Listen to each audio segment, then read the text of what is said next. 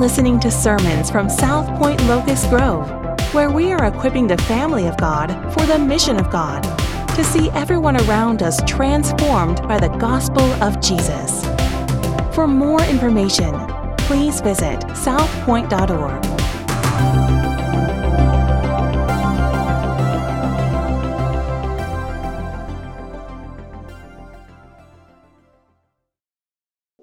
It's exciting to see kids that you knew before they were born, um, and they're now graduating college, and hopefully they'll be dragging some guy up here and asking me to marry him at some point in time in the near future.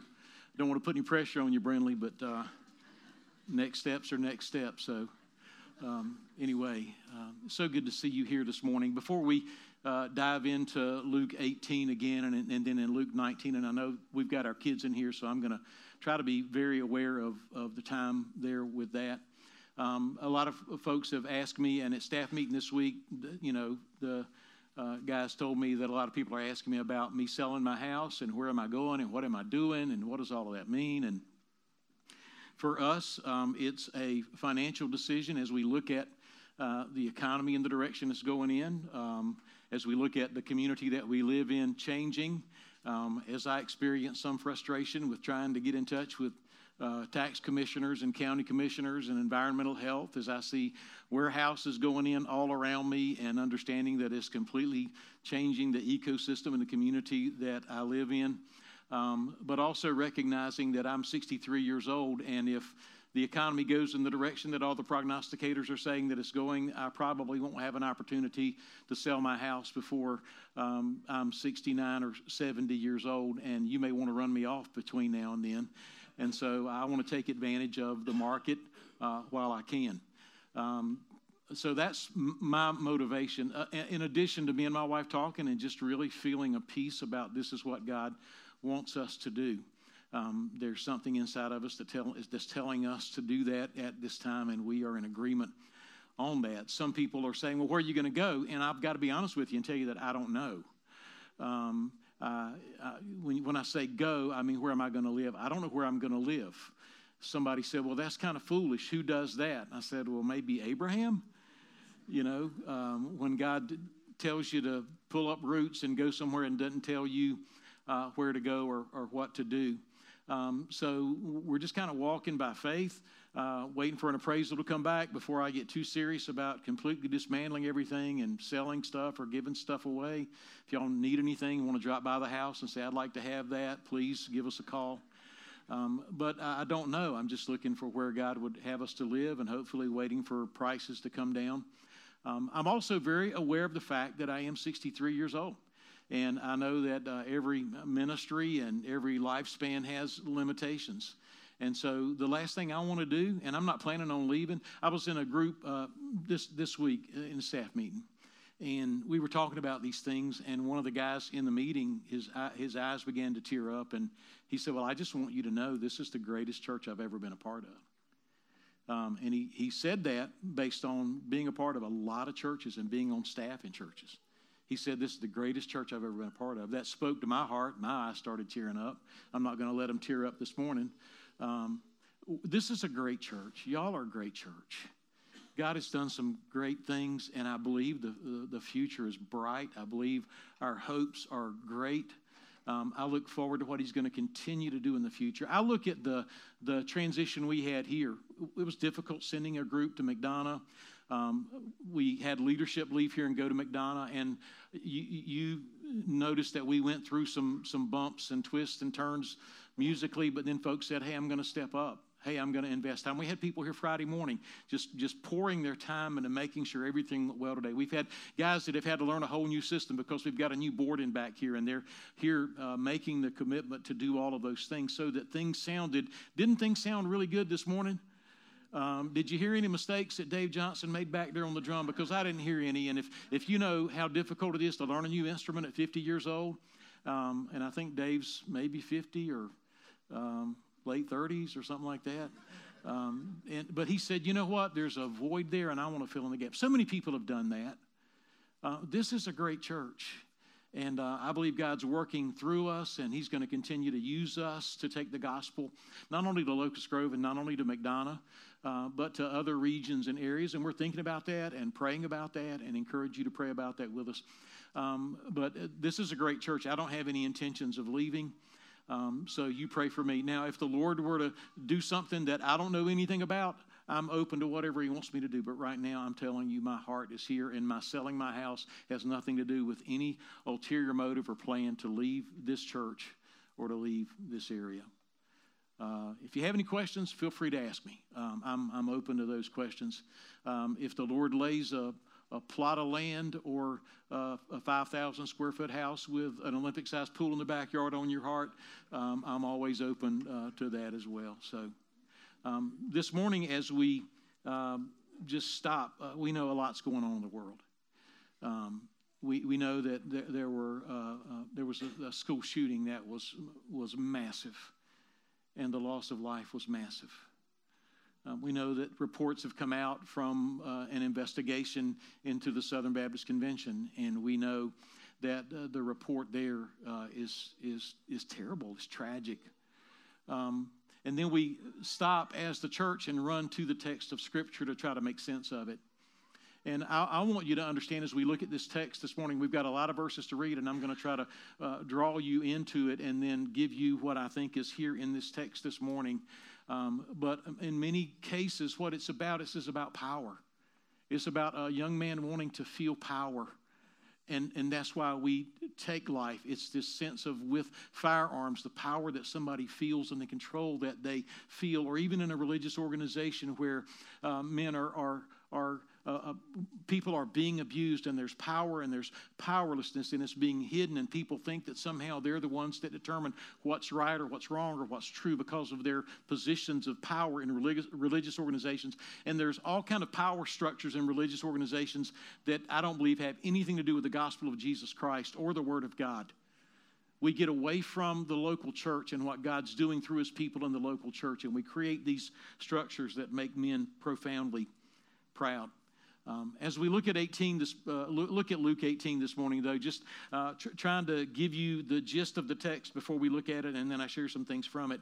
I think there are some questions that are answered in the text that we can see this morning. First of all, um, what kind of kingdom is the kingdom of heaven? When we think of kingdoms and the kingdoms that we live in, we understand the kingdoms of this earth, and we know how they work. But the problem is we take the kingdoms of this earth and the kings of this earth and the power structures of this earth, and we try to translate that into the kingdom of heaven, and I want to tell you that they are polar opposites. What kind of kingdom is the kingdom of heaven? It's not like the kingdoms of this earth. It's not at all. Secondly, who gets into the kingdom of heaven? Well, religious institutions and systems have created a standard that is unlike the Word of God. But the text this morning is going to tell us who gets into the kingdom of heaven. And then thirdly, how is the kingdom of heaven different from the kingdoms of this earth? And the contrast in the text, again, point that out clearly. This text this morning and what Jesus has been talking about is about power and powerlessness. If we're honest, that goes to the core of who we are and how we live. We want power. We want power. You say, no, no, no, not me. I don't want power. No, we all want power. We all need power. It is the desire to make things happen, to cause things to go our way, to have what we want, to get people to behave the way we want them to behave. At the core of all of those desires is power. As we read through the text, I hope that you see that this morning. We looked last week at Luke eighteen, verses one to eight, and we saw this powerful judge and this weak woman. We moved secondly to the, the Pharisee who goes in with the power of his self-righteousness. And we see in the same room and in the same setting this weak tax collector who can do nothing more than cry for mercy because he has nothing to offer to God. We pick up now, thirdly, as we look at verse fifteen, and Jesus gives us this synopsis of what his kingdom is about. He gives us this description, but in the description, we also see this principle that he lays out about strength and weakness, about power and powerlessness. Let's, let's look in verse fifteen. Now, they were bringing even infants to him. And literally the word there is infant. When he says, come into the kingdom like a child, he's talking about a child that is under seven years old.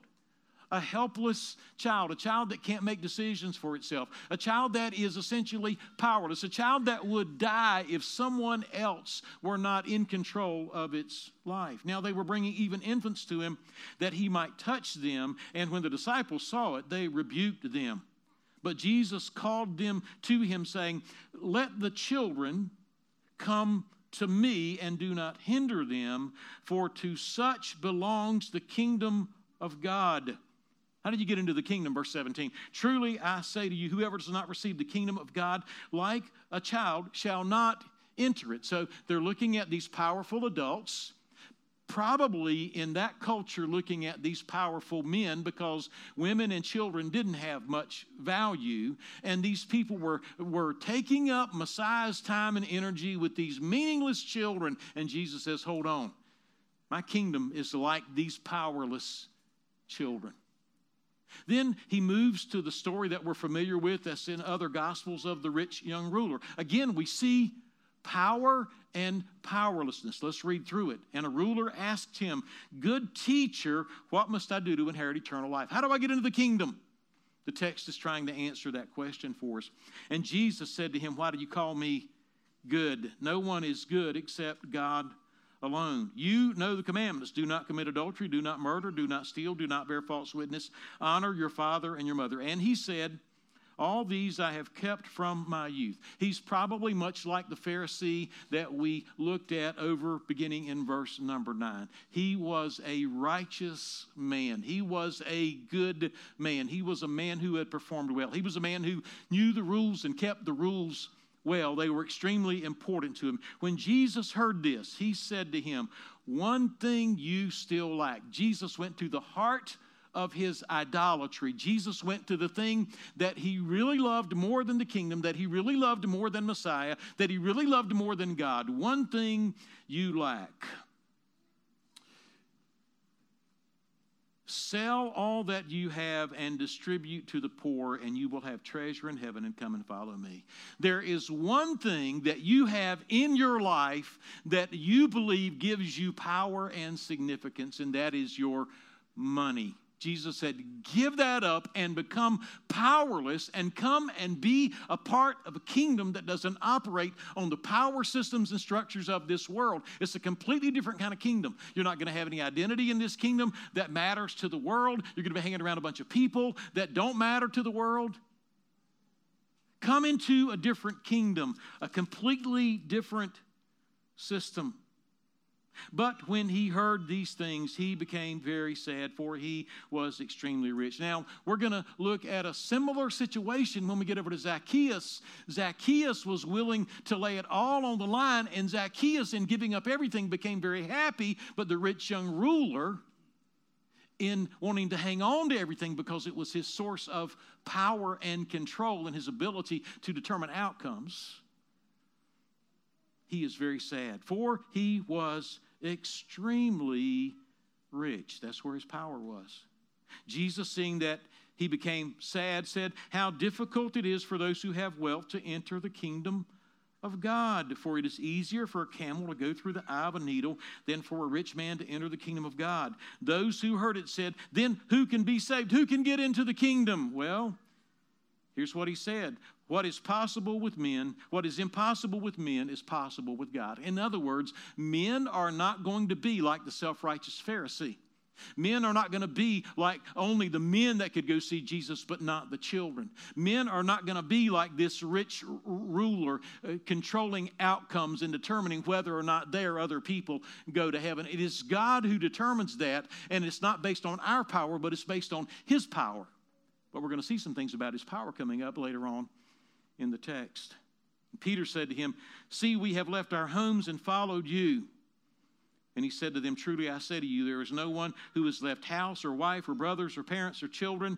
And people literally were doing that, because Jesus said, if anyone will come after me, let him deny himself and take up his cross daily and follow me. Lay down everything and follow me. That's how you, that's this, this is a, a description of the kingdom. For the sake of the kingdom of God, verse thirty, who will not receive many times more in this life and in the age to come eternal life. And he's talking about relationships. He's not talking about more houses. He's not talking about more land. He's not talking about more stuff. He's talking about you've left your family. You've left what really matters. You're going to get even more of that in the kingdom because there are going to be these relationships that make life worth living. And that really is the only thing that makes life worth living is relationships. The stuff that you own is going to rust, it's going to rot, it's going to be destroyed. Some, a tornado is going to blow it down, a hurricane's going to wash it away, the car is going to wear out, something's going to go bad, it's going to end up in a junkyard someday. The only thing that really matters while we are alive is relationships, and those redeemed relationships are the most important relationships that, he, that we have. And he's saying in this kingdom there are going to be these people that you relate to. So we see power and powerlessness or power and weakness in the text. But but this is astounding. Jesus, in talking through all of this and giving these comparisons, then comes to this description of himself as he warns them or tells them the third time about him going to die. And taking the twelve, he said to them, see, we are going up to Jerusalem, and everything that is written about the Son of Man by the prophets will be accomplished. I want you to see the weakness in this. I want you to see in Matthew twenty-eight where Jesus says, all authority is given unto me in heaven and on earth. But I want you to understand that the ministry of Jesus Christ, that the work of Jesus Christ is not based on his power, but it's based on his weakness. It's not based on, on, on him using the systems of this world. It's based on him dying and paying our sin debt. Notice, notice what he says. Look at all that Jesus went through. Verse thirty-two, for he will be delivered over to the Gentiles. That's a terrible thought. He will not be in control. The Gentiles will be in control of him. He will be powerless in, in one sense. And he will be mocked and shamefully treated and spit upon. Nobody wants to be treated like that. Nobody would willfully choose to be treated like that, but Jesus did. And after flogging him, they will kill him, and on the third day he will rise. The kingdom of heaven is a kingdom of weakness. The king of heaven is a weak king as it relates to the power structures of this world in leading his kingdom and building his kingdom. He doesn't need the power structures of this world. They are they're on they're polar opposites. But they understood none of these things. Why didn't they understand these things? Why didn't they understand that the king is a weak king and that the kingdom is a weak kingdom, is a kingdom of weak people? Why didn't they understand this? Because all they could think about was a Messiah who was going to deliver them from their enemies, who was going to make them prominent, who was going to make them strong, who was going to make them noticed, who was going to make them important, who was going to make them rich, who was going to make them free, who were going to make them rulers of this world. That was Messiah. That's not Messiah. That's not the Christian life either. But they understood none of these things. The saying was hidden from them, and they did not grasp what was said. It's interesting that you have men who can see, who are blind to the truth of the gospel and to the kingdom of heaven, but then you immediately transition into uh, another encounter of a man who is physically blind but understands who Jesus Christ is.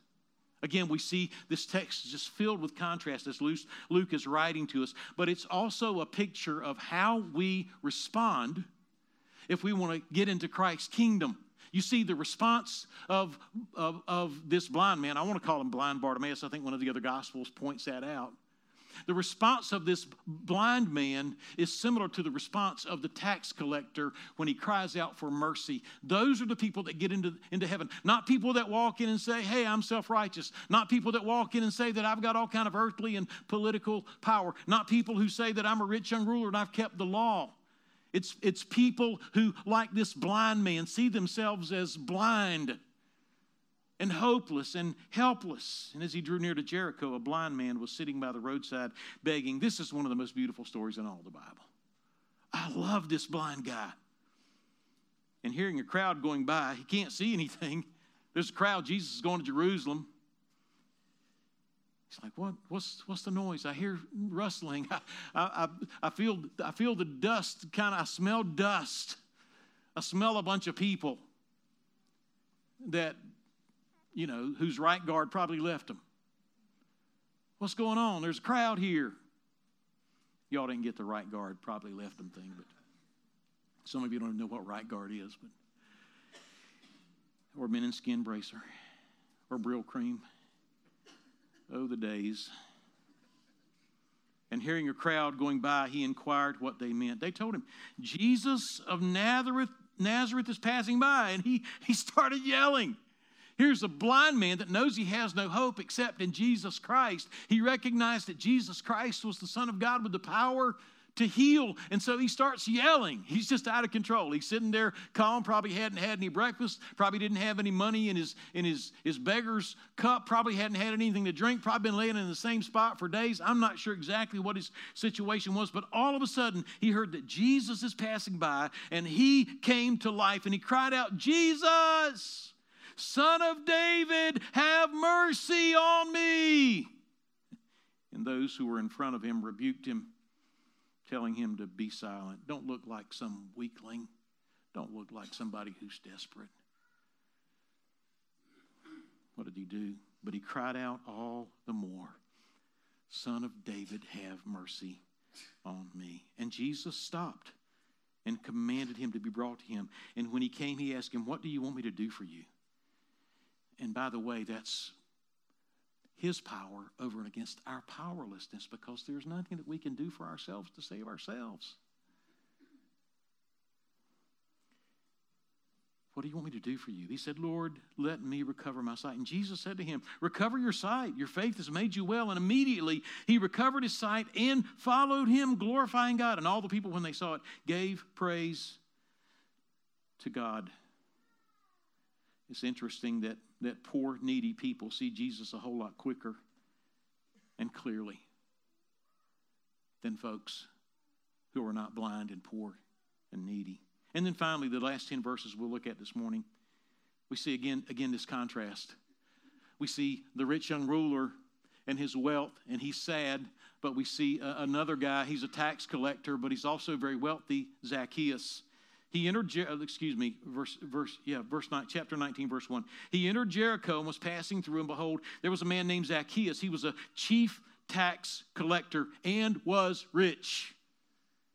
And he was seeking to see who Jesus was, but on account of the crowd, he could not, because he was small in stature, which was probably all the more reason he wanted to be powerful in every other area.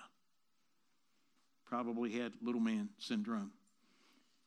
So he ran ahead, climbed up into a sycamore tree. He wasn't going to let anybody stop him. He wasn't going to submit himself to the control of anybody else. Climbed up in a sycamore tree to see him, for he was about to pass that way. And when Jesus came to the place, he looked up and said to him, Zacchaeus, hurry and come down, for I must stay at your house today. So he hurried and came down and received him joyfully. He responded to Christ with great joy. And when they saw it, they all grumbled. You go back to chapter fifteen and verse number one, and you can see that the problem of the Pharisees was that they grumbled. And what did they grumble about? And they all grumbled, he has gone in to be the guest of a man who is a sinner. That is the Pharisees. They're more concerned about the sin around them than the sin within them. And Zacchaeus stood and said to the Lord, behold, and here's Zacchaeus in his repentance. Lord, the half of my goods I give to the poor. Here's one man that said, I'm not giving up anything. I'm going to leave sad.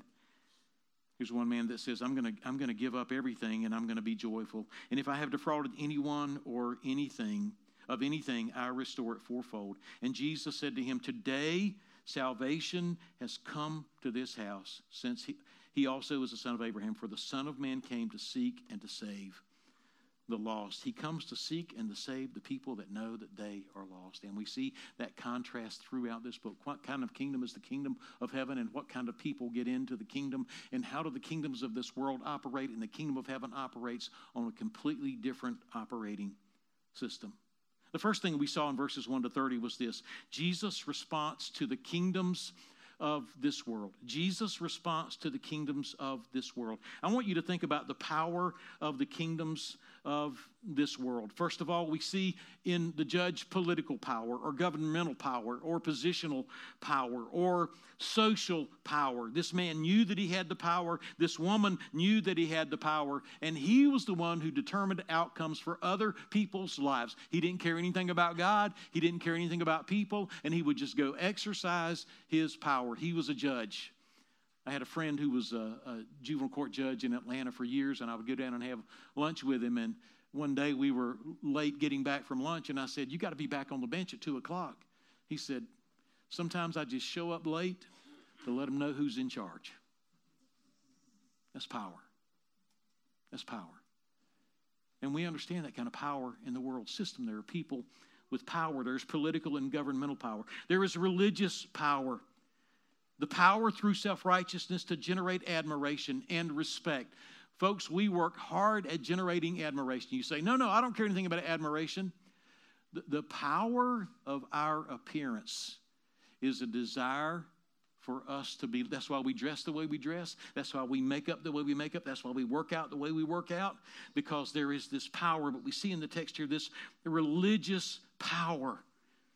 The power to generate admiration and respect and jealousy, the power to cover sin with the fig leaves of self-righteousness, the power of contempt and comparison, giving ourselves the opportunity to compare ourselves to others and always be better and always be right and always be on the right side, always having the right view, always having the right affiliation, always being a winner among losers. There is religious power in verses nine to fourteen. And then there is institutional power, social power, the power of uh, society where it is dominated by uh, males, and there's there's male leadership, and I don't believe there's anything wrong with that, but when it is to the abuse of others as lesser, that's where the problem is. And we see that when Jesus is saying, my kingdom is not a kingdom of these institutional people that are strong, but it's the kingdom of the weak. And then the power of respect, a ruler that generates respect immediately. We love to throw around titles. We love to introduce our important friends with their title because that is the power of respect, and that's the rich young ruler. He's got this, this power of respect and the power of morality and the power of perfection and the power of self-righteousness and the power of m- money. We see it here in the text. That's what wealth gives us. It gives us the power to do uh, uh, and have what we want, the power to create pleasure and happiness and comfort and ease and control, the power to control outcomes and relieve stress, the power to impress others and ourselves, the power to bless, the power to feel powerful, to have an isolated mini kingdom that we can retreat to and not worry about anything else that's going on in the world. Those are the, the power, that, that that's the power of the kingdoms of this world laid out for us clearly, clearly, clearly in the text. There is this power. But the, the, the second thing we see in those thirty verses is the powerlessness of the kingdom of heaven. The powerlessness of an invisible, unrepresented, unheard woman who is left with nothing but a voice to plead and to cry. And it's also all that she's left with is the powerlessness of prayer. Prayer is an admission of powerlessness, and we cry out to God who has the power. We also not only see an invisible woman, but we see a wicked, hopelessly sinful, despicable, unworthy, filthy, dirty, ashamed tax collector with, with, with nothing to bring, with no self-commendation, with no impressive pedigree, with no accomplishments, with no earned favor, just a gut-wrenching plea for mercy. That is powerlessness. We see a child. And you can go no lower than a child, from a judge to a self-righteous Pharisee to a child, one who cannot survive on its own. And then we see this in the text, the call, the plea to surrender and abandon yourself for the kingdom, but the rich young ruler doesn't do it. Jesus is offering him a completely alternative way to approach life, not from the perspective of your power and what you can do, but give it all up, abandon yourself, surrender everything, and you will experience the kingdom. And finally, we see in the powerlessness of the kingdom, the best thing that Jesus can offer us is relationships, which is ultimately what we really need. So we see Jesus' response to the kingdom of this world, and we see these, these two sets of kingdoms that are on polar opposites that are operating out of completely different energy. But the second thing that we see is Jesus reveals the heart of his kingdom, and he gives us that in verses thirty-one to thirty-four. And what we see in Jesus' revelation is a counterintuitive, upside-down king in an upside-down kingdom. The way Jesus approaches being a king in his kingdom is complete opposite. It is upside down. It is counterintuitive. The disciples didn't see it because it didn't register in their minds that God would send a son that would operate in the way that Jesus is describing, that he is going to operate to establish his kingdom, and through the power of his powerlessness and his death, he is going to defeat the thing that has the greatest power over you and me, which is sin and death. That's exactly what he's going to do. But he does it through his powerlessness, not by grabbing the world by the throat or, or grabbing the kings of this world by their throat, but by laying down his life and dying. And that is, again, counterintuitive. It is upside down. It is a weak king who, through his weakness, overcomes the very thing that has the greatest power over us. And that's what we see in Philippians two. He humbled himself, became obedient to death, even death on a cross.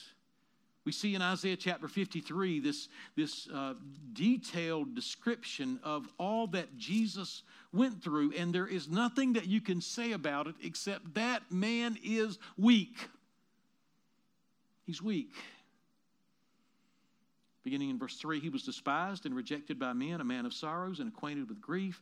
As one whom men hide their faces, he was despised, and we esteemed him not. Surely he has borne our griefs and carried our sorrows, yet we esteemed him stricken, smitten by God, and afflicted. But he was pierced for our transgressions, he was crushed for our iniquities. Upon him was the chastisement that brought us peace, and with his wounds we are healed. All we like sheep have gone astray, we have turned everyone to his own way, and the Lord didn't lay the, the price or the payment of our iniquity on us. He laid it on him. The Lord has laid on him the iniquity of us all. He was oppressed. He was afflicted. Yet he opened not his mouth. That's weakness. Like a lamb that is led to the slaughter, like a sheep that before its shears is silent, so he opened not his mouth. That's weakness to this world. By oppression and judgment he was taken away. And as for his generation, who considered that he was cut off out of the land of the living, stricken for the transgression of my people, and they made his grave with the wicked and with a rich man in his death, although he had done no violence, there was no deceit in his mouth, yet it was the will of the Lord to crush him. He has been put to grief. When his soul makes an offering for guilt, he shall see his offspring, he shall prolong his days, and the will of the Lord will prosper in his land. Out of the anguish of his soul he shall see and be satisfied. By his knowledge shall the righteous one, my servant, make many to be accounted righteous, and he shall bear their iniquities. That's Jesus. That's how he leads as a great king.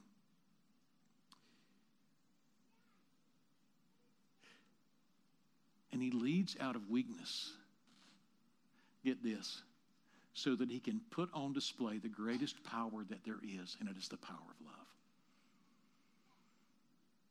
It is when we are operating out of our weakness that his Spirit empowers us and flows through us, and the power of love comes through. Just a, a, a quick human example, illustration of that is found, quite frankly, in Ephesians five. Wives, submit yourself to your own husbands. Now, don't throw, don't throw anything at me, because that just touched something in almost every woman here that's like, I, bro, you, I don't know what you're reading, but that has got mold and dust, and that is out of date. It is, hey, it is twenty twenty-two, bro. What, what is that? That's me relinquishing my power. That's me relinquishing my power. Why?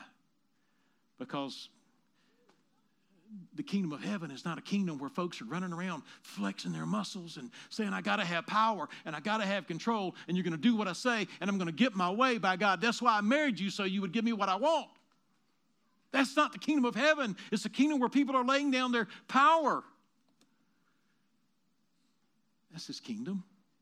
Husbands, love your wives as Christ loved the church. What did he do? Right here. It's right here. He just laid down his power. So marriage is not this power struggle, but marriage is this place where people are loving one another and giving up their power. And the only way that we can truly love one another is when we do lay down the power systems of this world and become powerless so that true power can flow through us.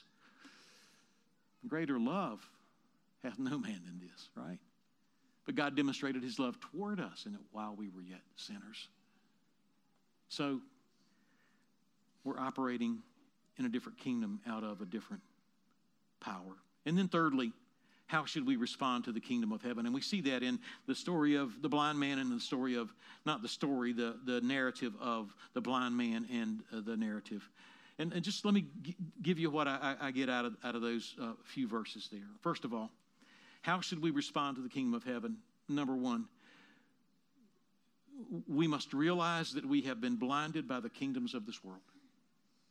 We must realize that we have been. Folks, we are not here, listen to me, we are not here this morning to integrate, to integrate the kingdom of heaven and the kingdoms of this world. We have been blinded by the kingdoms of this world. Secondly, we need to recognize the counterintuitive nature of Christ's kingdom. It will not feel right to our flesh, to our nature, to our human math, to our rational connecting of the dots. The kingdom of Christ, this kingdom of powerlessness and weakness, this kingdom of love has no intention of coming alongside of you as you try to amass and corral and operate out of the kingdom and power of this world. He has no intention of synthesizing those two kingdoms. In fact, what we clearly see in the contrast of the text is this, that you got to get out of those kingdoms and you got to come to an alternative kingdom so that you can have the energy to live in a way that brings glory to him. And that's what we see in the text this morning. Thirdly, not only should, should we realize that we're blinded, but we also recognize the counterintuitive nature of Christ's kingdom. But, but thirdly, we need to desire something different. And we all do. We all do. There's, there is a longing for something different because this world has just hollowed us out and eaten us up and worn us out. And we have this, this, and here's Bartimaeus. He's like, man, I want something different. I want what Jesus has. And so we see him in his desperation crying out, Son of David, have mercy on me. And this morning, as we recognize that we're blinded by the kingdoms of the world, that the kingdom of heaven is a counterintuitive kingdom, I would encourage you this morning to cry out in your soul, oh, dear God, this world has done nothing to satisfy these longings. Only you can satisfy these longings. Would you please open my eyes? Would you please have mercy on me? And then finally, repentance and full surrender. We see that with Zacchaeus, the great exchange, exchanging all that we are for all that he is. And then finally, I close with this. The kingdom of heaven on earth is a kingdom of weakness, not power. I love Isaiah sixty-six, one and two, and um, it, it's probably, I keep saying all these verses are my, they're all my favorite, okay? It's the Bible. Sorry. Um, I'm, I'm not lying. I just love all of it. Listen to Isaiah sixty-six, one and two. It says, "This, thus says the Lord, heaven is my throne and earth is my footstool." That's, that's big. That's huge. God's sitting in heaven and we're down here on earth. We're like, man, this is huge. Look at the Grand Canyon. Look at, look at, these, look at the Rocky Mountains. And God's like, that's where I'm resting my feet. He's huge. He's massive. What is the house that you would build for me, and what is the place of my rest? People are building temples. They're putting steeples on buildings saying, God's over there in that place. And God's like, I'm not fitting in that building. Heaven is my throne. Earth is my footstool. You can build the most elaborate temple that you want to, and you can overlay it with gold, but I'm much bigger than that. And by the way, God is saying, I am not impressed with anything that you are doing that reeks of the world's system. Verse two, and all these things my hand has made. And so all these things came to be, declares the Lord. But this is the one to whom I will look. He who is humble and contrite in spirit and trembles at my word. That's weakness. That's powerlessness. That impresses God. You say, well, that's the Old Testament. What about um, the New Testament? Have, have you read uh, Have you read the Sermon on the Mount lately? Have you looked at Matthew chapter five lately? Have you looked at Matthew chapter five lately? Have you have you read in Matthew chapter five about about uh, somebody coming along asking you to do this, asking you to go one mile, you go a second mile, somebody somebody taking your cloak and you giving them your tunic, somebody uh, somebody slapping you on one cheek and you turning the other cheek? That's weakness. But then uh, I love Second Corinthians, and I'm I'm going to read a couple of passages here, and and uh, I have to do it. I have to do it. Second Corinthians chapter one. We're talking about the kingdoms of this world that operate on their power and the kingdom of heaven that operates on weakness. Blessed be the God and Father of our Lord Jesus Christ, Second Corinthians chapter one, verse three. The Father of mercies and the God of all comfort, who comforts us in our affliction so that we not so that we may be able to comfort those who are in any affliction with the comfort with which we ourselves are comforted by God. For as we share abundantly in Christ's sufferings, Philippians three ten, so through Christ we share abundantly in comfort too. If we are afflicted, it is for your comfort and salvation. And if we are comforted, it is for your comfort, which you experience when you patiently endure the same sufferings that we suffer. Our hope for you is unshaken, for we know that as you share in our sufferings, you will also share in our comfort. For we do not want you to be unaware, brothers, of the affliction we experienced in Asia. For we were so utterly burdened beyond our strength that we despaired of life itself. As a Christian, yes. Indeed, we felt that we received the sentence of death. But that was to make us rely not on ourselves, but on God who raises the dead. In other words, that was not to make us rely on our own power and to start scrambling to see how we could take control, but to rest in what Christ has done. He delivered us from such a deadly peril, and he will deliver us. On him we have set our hope that he will deliver us again. So it's, it's not... It's not Of earthly power, it's, it's this weakness that gives us the privilege of experiencing heaven's power in heaven's kingdom. Listen to Second Corinthians chapter, chapter four. Verse one, therefore, having this ministry by the mercy of God, we do not lose heart, but we have renounced disgraceful, underhanded ways like the world. We refuse to practice cunning or to tamper with God's word, but by the open statement to the truth, we would commend ourselves to everyone's conscience in the sight of God. And even if our gospel is veiled, it is veiled to those who are perishing. In their case, the God of this world has blinded the minds of the unbelievers to keep them from seeing the light of the gospel of the glory of Christ, who is the image of God. And by the way, if your eyes are not blinded and if you, you have seen Christ and you have believed the gospel, I would challenge you this morning to turn to Christ and away from the world. For what we proclaim is not ourselves, but Jesus Christ as Lord, with ourselves as your servants for Jesus' sake. For God, who said, let light shine out of darkness, has shone in our hearts to give the light of the knowledge of the glory of God in the face of Jesus Christ. But we have this treasure in jars of clay to show that the surpassing power belongs to God and not to us. We are afflicted in every way, but not crushed, perplexed, but not driven to despair, persecuted, but not forsaken, struck down, but not destroyed, always carrying in the body the death of Jesus, so that the life of Jesus may be manifested in our bodies. For we who live are always being given over to death for Jesus' sake, so that the life of Jesus also may be manifested in our mortal flesh. So death is at work in us, but life in you. Since we have the same spirit of faith, according to which has been written, I believed and so I spoke. We also believe and so we speak, knowing that he who raised the Lord Jesus will raise us also with Jesus and bring us with you into his presence. For it For it is all for your sake, so that as the grace extends more and to more and more people, it may increase thanksgiving to the glory of God. So we do not lose heart. Though our outer self is wasting away, our inner self is being renewed day by day. For this light momentary affliction is preparing for us an eternal weight of glory beyond all comparison, as we look not to the things that are seen, but to the things that are unseen. For the things that are seen, for the things that are seen are transient, but the things that are unseen are eternal. What does he say? And I could read on, but I'm going to stop. The kingdom of heaven on earth is a kingdom of weakness, not power. And if you want to see God show up, come live in that kingdom. Come live in that weakness.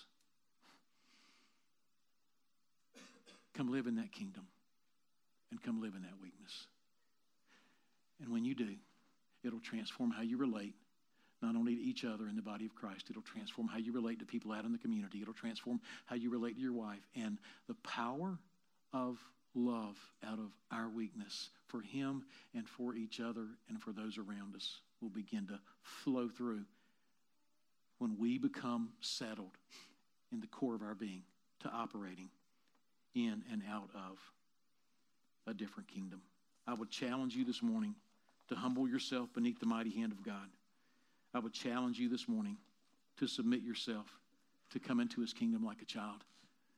I would challenge you this morning to turn loose of all those things that you think give you power on this earth, whether it's your religion or your riches, whatever it is. Turn loose of it this morning and be weak and be powerless so that his power will fill you and the power of his love will flow through you. If you don't know Christ, I invite you to come this morning into this kingdom of weakness that you might know in its fullness the power of God.